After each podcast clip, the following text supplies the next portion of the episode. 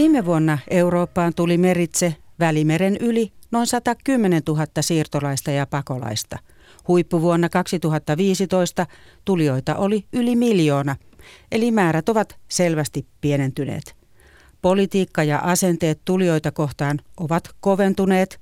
Euroopan unioni on pyrkinyt uudessa tilanteessa yhtenäistämään maahanmuutto- ja turvapaikkapolitiikkaansa, mutta siinä ei ole onnistuttu.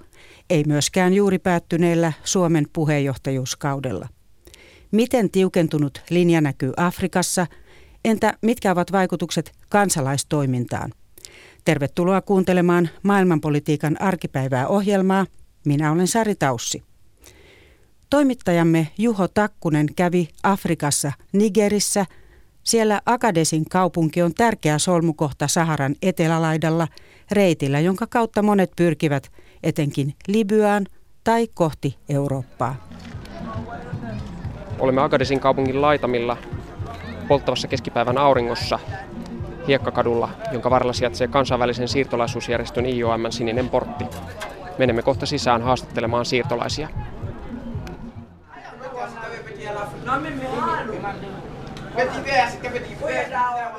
Palautuskeskuksen pihalla joukko siirtolaisia pelaa jalkapalloa. Keskuksessa olijat ovat odottamassa vapaaehtoista paluuta kotimaahansa. Osa on odottanut muutaman viikon, osa jopa kuukausia. Monella on kerrottavanaan kauhutarinoita pohjoisesta naapurimaasta Libyasta. Guinea-Bissauslainen 29-vuotias Madiu Bale kertoo viettäneensä Libyassa seitsemän vuotta poliisia ja jengejä vältellen.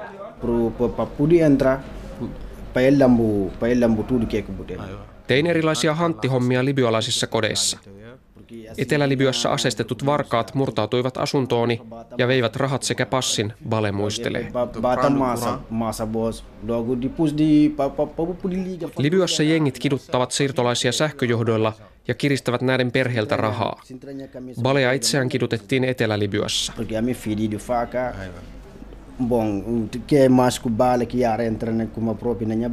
Kerran minua villeltiin veitsellä ja ammuttiin niin, että luoti hipaisi vatsaa. Sen jälkeen en ole pystynyt tekemään fyysisesti raskaita töitä, Bale sanoo. Balen viimeinen työnantaja ei maksanut hänelle palkkaa kuukausiin ja uhkaili häntä. Niinpä hän päätti palata Nigerin Agadesiin salakuljettajien kyydillä. Matka Saharan aavikkopolkuja pitkin kesti viisi päivää.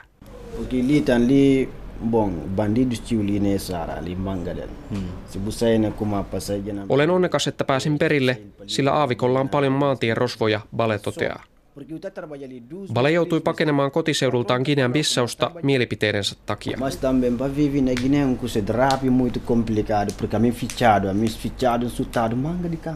Minua seurattiin ja uhkailtiin monta kertaa, koska tein vallanpitäjiä arvostelevaa rap-musiikkia. Tilanne ei ole muuttunut parempaan suuntaan, mutta aion nyt kuitenkin palata ja yritän hankkia toimeentulon kotimaassani, Bale kertoo.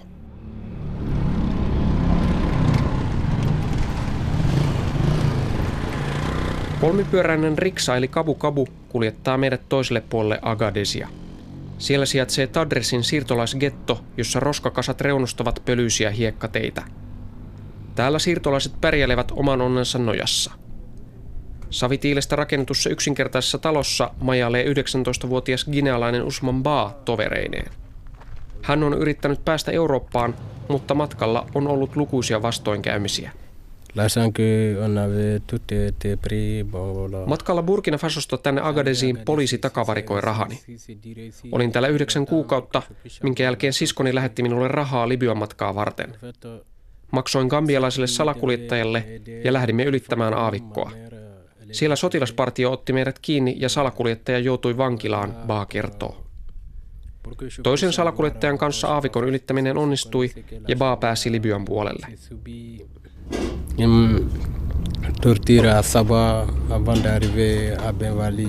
Rikollisjengit pahoinpitelivät minua Sebhassa Etelä-Libyassa ja sain vammoja. Kun saavuin pääkaupunki Tripoliin, kerrali Khalifa Haftarin joukot olivat juuri hyökänneet sinne ja tilanne oli kaoottinen. Sen sijaan, että olisin jatkanut matkaani Algeriaan, päätin palata tänne Nigerin Agadisiin hoidettamaan vammani, Ba sanoo. Nyt Usman Ba haluaa palata kotimaansa Gineaan ja etsiä töitä sieltä. Maantieteen yliopistotutkinnolla ei ole tähän mennessä löytynyt työpaikkaa. En elle-même, nous. Emme hyödy afrikkalaisina oman mantereemme rikkauksista. Se motivoi nuoria lähtemään Eurooppaan ja riskeeraamaan kaiken. Ei ole oikein elää sellaisessa kärsimyksessä, Baa näkee.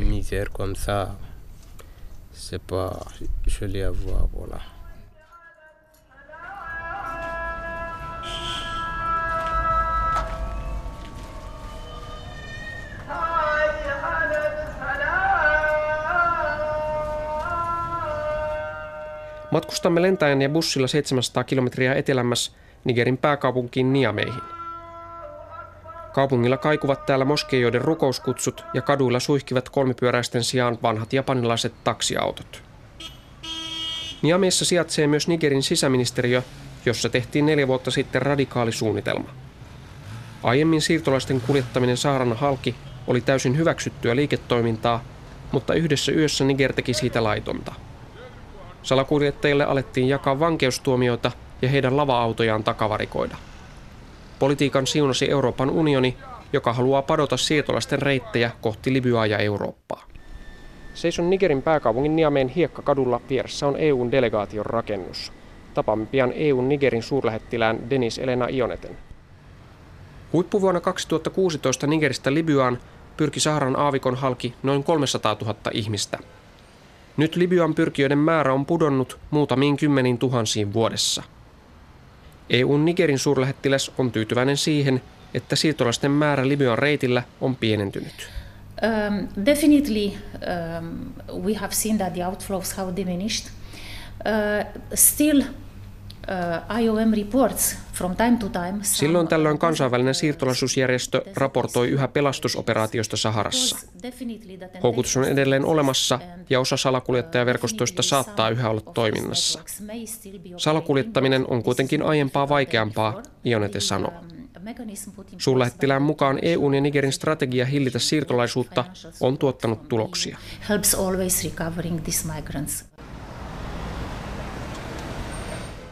Tapaamme seuraavaksi Lääkärit ilman rajoja järjestön mission päällikön Francisco Otero Iviarin.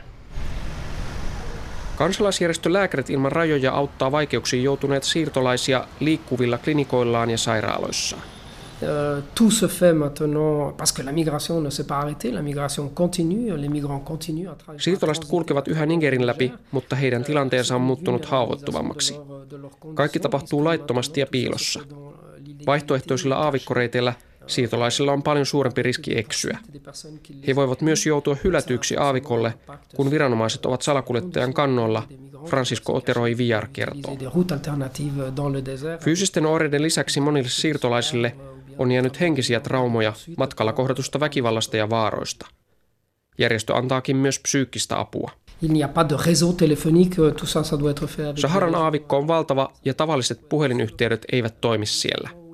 Etsintäoperaatiossa on aina riskinsä, Oteroi Villar sanoo. Hän toivoo, että Eurooppa vapauttaisi maahanmuuttopolitiikkaansa. Ce que nous demandons, euh, c'est surtout une, une, les possibilités d'une migration légale. Me pyydämme EUlta lisää laillisia väyliä maahanmuuttoon. Siirtolaisuus ei tule loppumaan, mutta siirtolaiset keksivät vaihtoehtoisia reittejä päästäkseen Eurooppaan. He vain ottavat entistä suurempia riskejä, Oteroi Villar toteaa. La migration va s'arrêter. Il va y avoir des mécanismes alternatifs qui généralement vont avoir un impact plus grand sur la vulnérabilisation euh, des migrants. Toimittaja tässä edellä oli Juho Takkunen ja Ylen Jyväskylän studiossa on nyt maahanmuuttoon perehtynyt tutkijatohtori Päivi Pirkkalainen Jyväskylän yliopistosta. Tässä edellä kuultiin juttu Nigeristä ja yrityksistä hillitä Pohjois-Afrikkaan ja Eurooppaan suuntautuvaa siirtolaisuutta ja pakolaisuutta. Siinä onkin osin onnistuttu. Miten arvioisit EU-maiden maahanmuuttopolitiikkaa tällä hetkellä? Voiko sitä kuvata onnistuneeksi? No Välimerihän on maailman kuoleman vaarallisin raja nykyään, ja kun siellä on viimeisten viiden vuoden aikana hukkunut yli 17 000 ihmistä ja kansalaisjärjestöjen pelastusoperaatioita on viime aikoina kutsuttu maahanmuuton vetovoimatekijöiksi, niin ei tätä nyt välttämättä kauhean onnistuneeksi voi kehua. Viimeisten muutaman vuoden aikanahan EU:ssa on ollut aika vähän yhteistä poliittista tahtoa taakanjakoon näissä turvapaikkakysymyksissä erityisesti. Ja tätä EUn yhteistä turvapaikkapolitiikkaa, jota nyt on yritetty luoda jo vuodesta 1999 asti, se näyttää kääntyneen nyt ennemmin tavoitteeseen pitää siirtolaiset EUn rajojen ulkopuolella ja käännyttää ja karkottaa täällä olevia siirtolaisia takaisin lähtömaihin. Ja ehkä kärkkäimpänä ongelmana tällä hetkellä on tämä yhteistyö Libyan kanssa. Libyan kanssa on viime vuosina vahvistettu entisestään yhteistyötä kouluttamalla sen rajavartiostoa ja siirtämällä vastuuta Välimeren pelastusoperaatioista sinne. Ja yhteistyö on kuitenkin tullut erityisen hankalaksi nyt sitten viime vuosina Libyan sisäisen kaoottisen tilanteen vuoksi ja, ja YK ja ihmisoikeusjärjestöt onkin kritisoineet useista räikeistä ihmisoikeusloukkauksista sitten siirtolaisia kohtaan. Mm. Siellä on esimerkiksi tuhansia ihmisiä tällaisissa siirtolaisten pidätyskeskuksissa hyvin turvattomissa olosuhteissa. Viittasit tähän Libyan vaikeaan tilanteeseen ja tässä jutussa Juho Takkunen kävi siirtolaiskeskuksessa Nigerissä ja EU auttaa esimerkiksi juuri Nigeria kitkemään salakuljetusta Saharan läpi ja tukee Nigerin poliisia ja armeijaa rajavalvonnassa. Tällä kuitenkin on saatu myös tuloksia aikaan. Salakuljetus on vähentynyt, että, että jotain myönteistäkin siellä kuitenkin tehdään. Toki, kyllä. Ja tuota, just tämä Nigerin äh, tapaus äh, tai tämä diili Nigerin kanssa, niin ö, toki aika ehkä näyttää, mitä, mitä siellä sisäisesti tapahtuu. Tietysti tämmöisenä kriittisenä huomiona tai, tai vaarana voi olla tämän tyyppisissä sopimuksissa, että, että esimerkiksi siellä Nigerin rajaseuduilla on, on ihmissalakuljetus ollut aikaisemmin niin kuin todella kannattava bisnes ja käytännössä yksi maailman köyhimmistä maista, niin myöskin lähes varmastikin ainoa tulon lähde, että mitä sitten tapahtuu näille ihmisille, jotka ei sitä elantoa siitä saa, että onko siellä korvaavia työpaikkoja tai elannon saamisen mahdollisuuksia ja jos niitä ei tule, niin minkälaisia sisäisiä epä, tai minkälaista sisäistä epävakautta siitä taas voi tulla. Mm. Eli politiikka on koventunut, mutta puhutaan vähän siitä, että miten on käynyt asenteiden. Päivi Pirkkalainen, olet tutkinut Suomessa turvapaikkapolitiikkaan ja ulkomaalaislakiin tehtyjen kiristysten vaikutuksia. Minkälaisia tuloksia täällä on, jos hypätään sitten tavallaan asiasta näin kauas? Mä oon tällä hetkellä tutkijana Suomen Akatemian rahoittamassa hankkeessa nimeltä Karkotus mediavälitteisessä yhteiskunnassa, jossa me tutkitaan ulkomaalaisten karkotusten ja käännytysten vaikutusta suomalaiseen yhteiskuntaan. Ja äh, vuoden 2015 suuri määrä turvapaikan hakijoita johti monessakin Euroopan maassa, Suomessa myös, pakolaisten vastaanottokriisiin, eli tehtiin sitten monia lakimuutoksia ja turvapaikkapoliittisia linjauksia kiristettiin.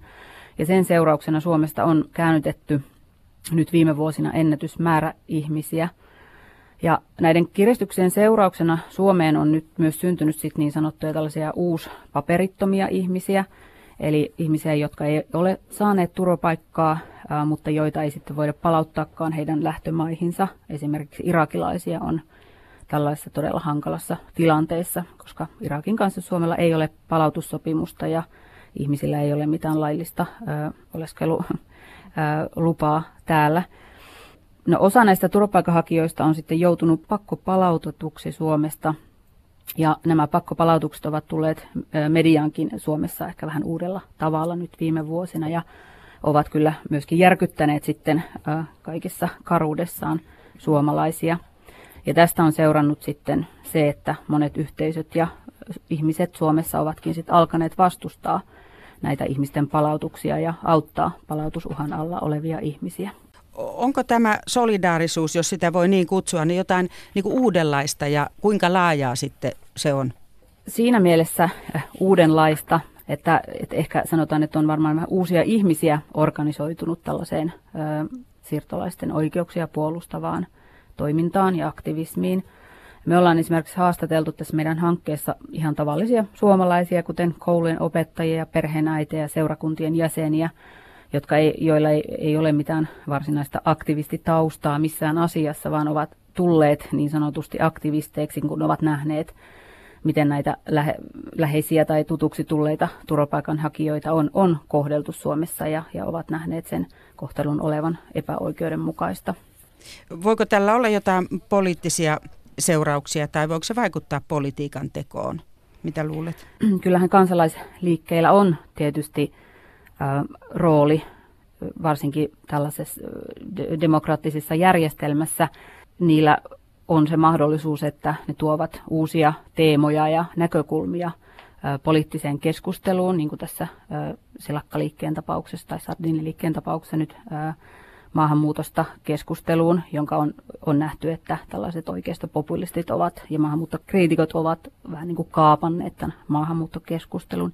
Tämän tyyppiset liikkeet, kansalaisliikkeet, niin kuin Sardiniliike ja Silakkaliike ovat ihan todenneetkin, että he ei ole edes aikomassa poliittiseksi puolueeksi, mutta toisaalta sitten ne voivat houkutella mukaansa sitten ihmisiä, varsinkin nuoria, joita tämmöinen puoluepoliittinen toiminta ei kiinnosta, taikka sitten ihmisiä, jotka ovat tavalla tai toisella pettyneet sitten puolueiden tekemiin päätöksiin ja, ja poliittisiin linjauksiin. Siinäkin mielessä, kun tiukennetaan maahanmuuttopolitiikkaa tarpeeksi, niin, niin tietyllä tavalla tällainen solidaarisuus toiminta myös, se myös ikään kuin pakotetaan sitten tällaiseen vähän niin kuin toimintaan tai, tai sellaiseen toimintaan, mikä pitää edes jonkunlaisia turvaverkkoja tällaisille haavoittuvassa asemassa oleville ihmisille. Ja yksi itse asiassa aika ääriesimerkki sitten on tämä Välimeren pelastusoperaatiot,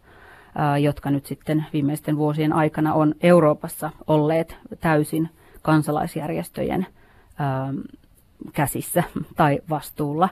Ja, ja toisaalta sitten taas ne tiukennukset, mitä vaikka Italiassa sitten on tämän Matteo Salvinin pääministerikaudella tehty, että, että tätä pelastusoperaatiotoimintaa on, on kriminalisoitu ja, ja näitä pelastusaluksia on kielletty tulemaan Italian tai rantautumaan Italian satamiin.